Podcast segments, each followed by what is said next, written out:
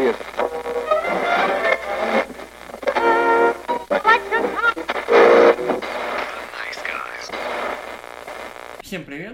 С вами подкаст. Славные парни. Сегодня мы будем обсуждать э, очень интересный, странный и, ну, наверное, ожидаемый для кого-то фильм. Он называется «Чужой завет». В оригинале, конечно, Aliens Covenant, и многих фанатов это название поставило в тупик. Почему, спросите вы? Сейчас мы это попытаемся вам объяснить кинофильм «Прометей» режиссера Ридли Скотта, который с одной стороны, вроде бы всем казался новой интересной sci-fi франшизой, как мы недавно говорили в другом подкасте, поднимает во всю голову, то есть появляются интересные здоровские фильмы, и вообще, вот хорошо быть фанатом научной фантастики в наше время. Сейчас вот все больше и больше интереса к этой теме, к технологиям, к будущему, в том числе, ну и к инопланетянам. И Прометей обещал быть чем-нибудь интересным, новым и, возможно, с парой сюрпризов по дороге. Во вселенной Чужих есть много много недосказанностей, много того, чего авторы первых четырех частей нам не рассказали, поэтому Ридли Скотт решил сделать, скажем так, приквел к своей вселенной, которую он запустил еще в далеком 1979 году, когда вышел первый Чужой. И Прометей должен был рассказать нам, с чего все началось. Результат получился не очень однозначным, поскольку лично мне Прометей совершенно не понравился. Мне не понравилось и то, как он пытается линковать новую линейку фильмов, приквелов к Чужому. Мне мне не понравился сам фильм, мне не понравилось, как он был построен и насколько глупыми были все люди. Насколько я понял, очень многим зрителям этот фильм не понравился по той или иной вот из вышеуказанных причин. А я вышел с Прометея безумно, вот, в безумном недоумении по причине того, что э, да, вот тот же человек, который снял вот чужих, чужого вернее, который там вроде бы как там отец первопроходец серии, потом я узнал, что никакой он не отец и не первопроходец, он просто режиссер первого фильма. В общем, вот Прометей был не очень. Фанаты, конечно, это потом исправили в иных э, переделанных э, вариантах фильма. Они есть в интернете, они очень интересные, то есть буквально на днях я посмотрел версию фильма, которая полностью переделывает абсолютно фокус этого фильма, и он становится и интереснее, ну, на наполовину до того, ну, до момента, пока все не начинают вести себя как полные кретины опять, и все не портится. Ты что, порно-пародию смотрел? Нет. Ура. Да, Вообще, это, это интересная мысль. Нет, это плохая мысль. Забыл. Нет, нужно подумать, есть ли она вообще. Вот. Господи, там есть Фасбендер, конечно, там есть на него порно-пародия. Ты о чем? Окей, хорошо. Прометей был очень противоречивым фильмом, но поскольку хардового sci-fi не так много, имя Ридли Скотта еще что-то значит в этом мире, и, в принципе, все любят ксеноморфов, ну, кто не любит чужого, фильм собрал очень-очень большую кассу, очень хорошую, и, в принципе, было очевидно, что мы увидим обязательно сиквел этого фильма. Не очень понятно в каком виде и про кого, но было, было крайне любопытно. И вот совсем недавно этот фильм э, вышел в прокат, и нам удалось его посмотреть. На самом деле, если брать оригинальную вселенную Чужих, то, по-моему, даже не по-моему, а Чужое воскрешение, это Чужой 4, по счету идет. Вышел еще в 97 году, и вот это была окончательная точка в том, что Чужой скатился на дно. Поэтому своего рода Прометей поднял заново вселенную, потому что Чужой 4 провалился в прокате, а вот кассовый сбор в 402 миллиона Прометея показал, что вселенную все еще можно доить, и Завет тому доказательство. Насколько я знаю, Ридли Скотт планирует продолжать линейку Прометея, как бы и, Завет, и Прометей, и Завет в целом дают такую возможность в плане сюжета. Давай, кстати, поговорим о сюжете. По сути своей, сюжет э, сиквела Прометея, в принципе, немногим отличается от, наверное, других фильмов серии по сути своей. События Ковенанта происходят через 10 лет после событий Прометея. Они напрямую зависят. Корабль летит через космос, у корабля своя какая-то особая миссия, в данном случае это колонизаторский корабль «Завет». В составе экипажа из 15 человек. В команде обязательно присутствует андроид. Новый андроид, роль которого исполняет Майкл Фасбендер. Его зовут Уолтер. После небольшого происшествия вся команда проснулась, корабль получает сигнал с планеты неподалеку, понимают, что сигнал может быть, в принципе, человеческого происхождения. Они улавливают мотив знакомой песни земной. И по какой-то причине, не скажу, что по логичной, команда решает, давайте, наверное, вот слетаем на эту планету, посмотрим, что к чему, и вообще, откуда этот сигнал взялся. Они высаживаются на эту планету и дальше заверте. Подожди, подожди, что? И началась хрень. В принципе, началась привычная, вот, начиная, наверное, с Прометея, глупая мясорубка, абсолютно вот умирающие очень быстро и дурацкими совершенно образами люди, и, и дальше появляется Майкл Фассбендер. Опять. Опять. Дело в том, что у фильма есть одна большая проблема. Если вспомнить в принципе всех героев из вселенной чужих, хоть в одном фильме вам должно запомниться больше, чем два персонажа. Ну, помимо того, что главный персонаж по-любому уже с первых минут выделяется на общем фоне, хотя бы второстепенные персонажи начинают бросаться тебе в глаза. В этом же фильме ни один второстепенный персонаж не запомнился. Вообще. Есть такая проблема. В чем нюанс в целом серии чужих и чем мне всегда это нравилось? Чужие всегда немножко про людей, которые противостоят, ну, совсем нереальным, да, вот существам. Существам, против которых, ну, мало что можно сделать. То есть в первой части мы помним вот обалденного андроида Эша, мы помним Рипли, мы помним команду, в принципе, культовая команда корабля Настрома, пара техников, капитан. Котик там Котик еще был. Там был, да. Все, в принципе, помнят вот этих людей и, и животных. И помнят еще одного, как бы, члена команды нового, да, все помнят ксеноморфа, которого подобрали на таинственный таинственной планете вот члены этой команды. Во второй части все помнят, я не знаю, Хиггса, все помнят девочку Ньют, все помнят, опять же, Рипли, а, помнят обязательно андроида Бишопа. Бишоп это вообще, это практически культовый андроид, который Фасбендера втаптывает в грязь. Ланс Хенриксон очень-очень круто смотрелся в этой роли. Соответственно, в каждой части были какие-то уникальные, человечные, очень-очень интересные персонажи. Ридли Скотт абсолютно, вот, начиная с Прометея, как-то не знаю, забывает об этой манере, об этом принципе, как мне кажется, серии. В первой части в Прометее, наверное, самая интересная фигура это Дэвид, андроид. Персонаж, э, у которого изначально нечеловечный, бесчеловечный посыл и идеи. Это персонаж, который, вот, который двигается по абсолютно своим каким-то планам, мыслям, и, ну, и мы в целом знаем, что Дэвид практически всегда преуспевает. Также стоит отметить, что в этом фильме нет практически ни одного звездного имени, потому что, хорошо, Фасбендер считается, потому что он пришел к нам из Прометея, но вспомните сам Прометей, там была и Нуми Рупус, и Шарлиз Терон, и Идрис Альба. Здесь у нас а, какой-то чувак, который снимался в каком-то непонятном фильме, а, пара чуваков, которые снимались в фантастических тварях, и... А, и а, кто эти люди? Кто их вообще сюда позвал? А, в этом фильме присутствует Кэтрин Уотерсон, которую мы, да, правда, видели в главной роли в «Фантастических тварях». Она в этом фильме играет такую вот, наверное, единственного адекватного человека вот в округе. Это не так плохо, но на протяжении всего фильма из нее пытаются делать такую мини-рипли. Это нарочито, это, это настолько бросается в глаза, что несколько отторгает. Начиная с трейлеров, начиная с постеров и вообще промо-материалов материалов этого фильма на всем пути видно и кажется, что вот это вот из этой девушки делают Рипли новую. Рипли для бедных. Честно говоря, она не очень интересная, она не очень справляется с ролью. Вернее, с ролью она справляется неплохо, но ей мало с чем можно и есть работать, потому что, ну... Эм... Еще есть Джеймс Франко, который там эпизодически появляется, Гай Пирс, который играет э,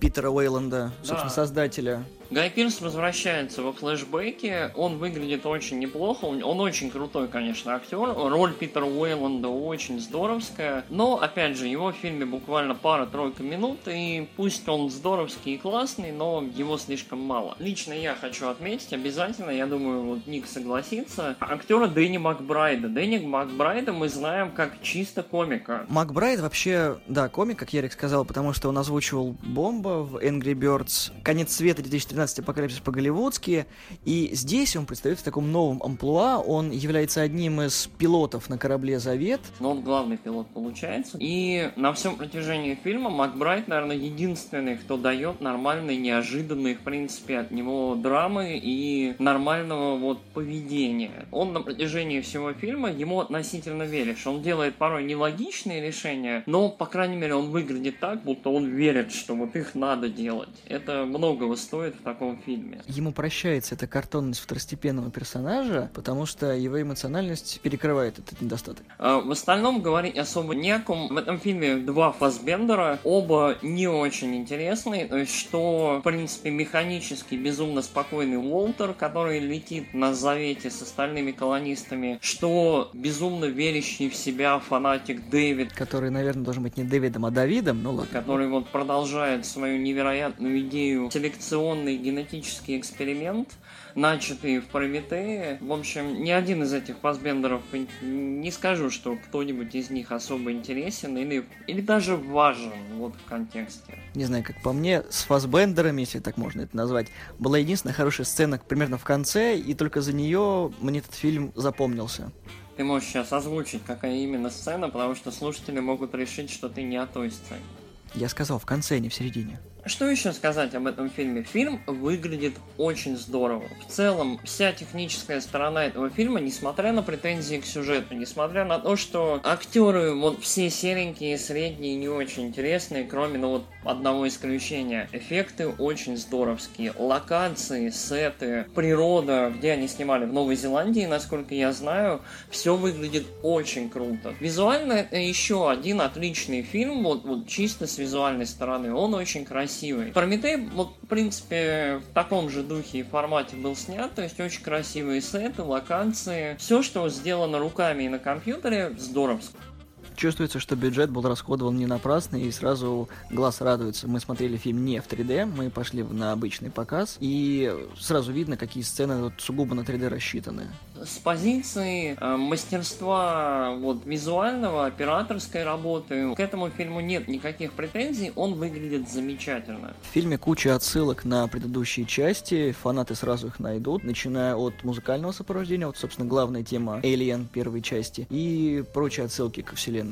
Это приятно. Фильм старается, вот почему он, собственно, не назван вторым Прометеем, почему он назван Чужой Завет. Этот фильм старается чуть-чуть более вот интегрироваться в серию, чуть-чуть чуть больше как-то, как, я не знаю, как Фейсхайгер, как-то объединяться с серией в каком-то таком неестественном союзе. Поэтому вы услышите и музыку, вы слышите знакомые звуки обязательно. Какой-нибудь там шелест этого чужого, странный вот звук, который он производит, вот это шкварчание. Вы увидите обязательно какие-нибудь визуальные мотивы общие. Давай, наверное, поговорим о самом фильме. Давай поговорим о фильме э, в контексте минусов фильма, потому что плюсов мы уже достаточно перечислили, теперь пора его обливать точнее критиковать. Фильм очень плохо продуман. В нем очень плохой сценарий. То есть, когда я вышел с этого фильма, мне стало понятно, что да, в принципе, вы знаете, Прометей не такой плохой фильм, если вот знать, с чем сравнивать. Я совсем недавно пересматривал этот фильм, опять же, в фанатской версии, и, э, ну, блин, Ридли Скотт себя каждый раз просто, вот каждый раз студии прыгают вот выше себя, выше собственной головы, чтобы запустить в продакшн еще более глупый, еще более недоделанный фильм в плане сюжета. Я считаю, что этому фильму очень нужна режиссерская версия, либо очень-очень хорошие ножницы, такие крепкие. Потому что э, ты смотришь этот фильм, и первые полтора часа реально ощущение, что ничего не происходит.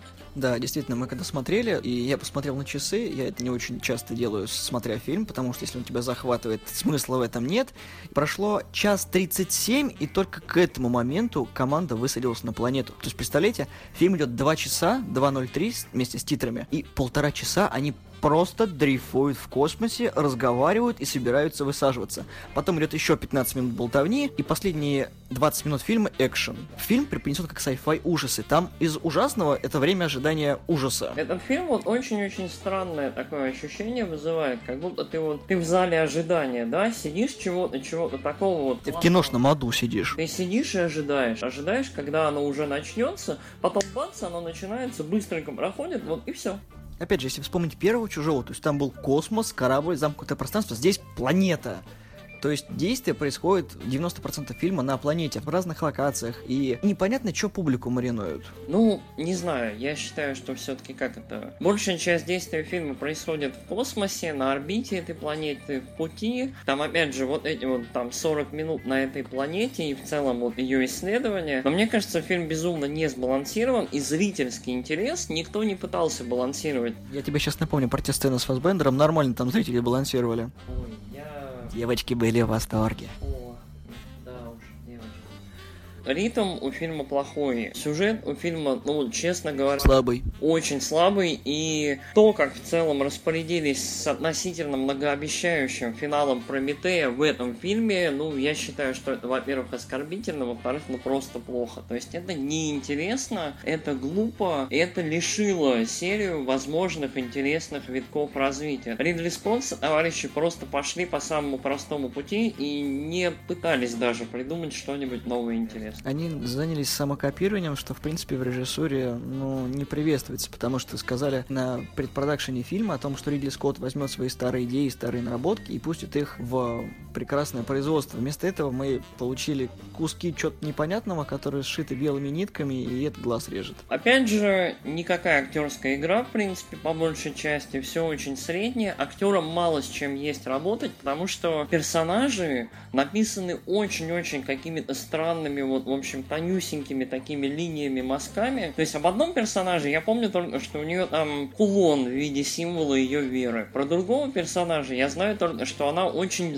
заботливо с мужем своим обходится. То есть постоянно там его направляет куда надо. Больше я ничего не знаю об этих персонажах. В фильме куча цитат и отсылок к э, классическим произведениям как искусства, так и музыки, и непонятно зачем. То есть я понимаю, что конкретным персонажам это идет как развитие, а в остальном отсылки просто не работают. Ты сидишь, смотришь, что вот тебя там называют на какую-то отсылку к произведению или цитату какого-нибудь э, стихотворения, и ты и чё? Ну, ладно, вы потратили 3 минуты экранного времени, но и к чему? Оно не, обязывает и не связывает ни одну сцену. Замашки, опять же, фильма на большую какую-нибудь красивую философскую фантастику, они не работают. Фильм из-за этого выглядит еще более странным. В один момент люди обсуждают высокое искусство, в следующий момент людям, простите, отсекают головы и жрут. Это должен быть такой красивый поэтический контраст, да, между вот человеческим и бесчеловечным, и он не работает. Фильм не смотрится из-за этого. На всем пути я пытался за что-нибудь уцепиться, и было не за что. Титры. Титры, да. Ну что, собственно, я думаю, пора бы подвести итог и поговорить о наших оценках финальных этому фильму и о наших впечатлениях. Мы очень долго откладывали поход на этот фильм, потому что сложилось так, что с расписанием были накладки, поэтому мы выслушали тонны различных мнений как интернет-критиков, так и наших друзей. Все-таки собрались, пошли, посмотрели своими глазами, и вот наша оценка. Стоит сказать, что мнение критиков очень-очень разошлось. То есть многие знакомые друзья прям совсем ругались на этот фильм, там, нехорошо ругались. С другой стороны, интернет достаточно позитивно в совокупности, вроде бы критики 7-7,5 баллов из 10 в среднем этому фильму поставили. Что ж, Славные парни. Я от себя ставлю этому фильму одну звезду. Мне очень понравился визуал. Мне понравилась техника. Мне понравилось, как шикарный, обалденный вот этот лендер с корабля Завет пролетает над планетой, оставляя белый вот за собой след, садится на воду. Мне очень понравилась архитектура, мне очень понравились места, мне очень понравилось, как все это красиво. Но все это очень глупо, все это сыграно никак, потому что написано никак, и заканчивается оно, по сути своей, абсолютно так же, как и заканчивался Прометей. Большой фигой в кармане, которую, пока мы не посмотрим сиквел, мы не разглядим. Одна звезда, я считаю, что это один из худших фильмов в этом году, который я видел, я думаю, что хуже уже не будет. Ну, от себя могу сказать, что там, да, тянет только на одну звезду, потому что очень длинное предложение, которое я хочу полностью сказать на одном дыхании. Возможно, получится, возможно, нет. Так вот, Каждый фильм во вселенной «Чужих» представлял собой что-то интересное, потому что первые оригинальные четыре части были в каждой в своем определенном стиле, потому что первый был больше хоррором, второй был больше боевиком, третий был хрен знает чем, четвертый был еще хуже, чем третий. Здесь же мы получили настолько вторичный продукт, что ничего нового нет. Та же музыка, те же локации, те же ошибки, те же тупые колонисты, которые еще более тупее, чем в других частях. И зачем некоторые сценарные ходы были придуманы в этом фильме, вообще непонятно. Такое чувство, что э, сценарий должен был тянуть время время, потому что впихнуться в два часа невозможно. У нас вообще с Яриком была гипотеза того, что фильм должен был идти три часа, но по ходу дела ну, режиссерский нож и Ридли Скотт, как всегда, урезал все, потому что, кто помнит, э, оригинальная версия «Чужих» шла более трех с половиной часов. И фильм становился от этого не более чем понятным, но все равно было красиво. Да, там отличная атмосфера, но любить кино только за атмосферность нельзя, потому что там есть другие составляющие. И мне фильм не понравился. Да, это один из первых фильмов 2017 года, который я скажу... Спасибо, что сходил бесплатно, и я за это деньги бы отдавать не стал. Да, нам очень повезло. Спасибо кинотеатру «Спартак» за такую возможность. Собственно, наверное, мы бы хотели на этом закончить говорить про этот фильм и про эту серию, но у нас возникла идея записать большой спешл по всей серии целиком. Э, первая, вторая, третья, четвертая часть «Чужой против хищника», ну и в целом пообсудить немножко глубже вот эту вот большую франшизу. Учитывая, что мы сегодня очень долго на нее ссылались, и приводили в пример. Наверное, вам будет очень интересно услышать, что мы думаем в принципе про всю вселенную чужих, поэтому э, у нас к вам вопрос. В голосовании, приложенном к этому подкасту, пожалуйста, высказывайтесь, хотите вы или нет пешил по вселенной чужих. Хотите ли вы помучить немного славных парней, чтобы они отсмотрели вот это, сколько там уже, семь фильмов? Порядка восьми фильмов. Это, получается, первые четыре «Чужих», э, «Чужой против хищника», «Чужой против хищника», «Реквием», «Прометей» и «Завет». Ну, в общем, вопрос такой. Хотите ли вы, чтобы мы, ну, до конца этого сезона записали большой special по вселенной чужих? И если да, мы с удовольствием это сделаем. Ну как так? Ну. Или же вы хотите, чтобы мы записали special по какому-то определенному фильму из вселенной чужих? Да. Или вообще не хотите, чтобы мы записали special? Мы с удовольствием послушаем, послушаемся и последуем вашему совету и мнению. Спасибо большое за то, что слушали нас. Всего доброго. Пока.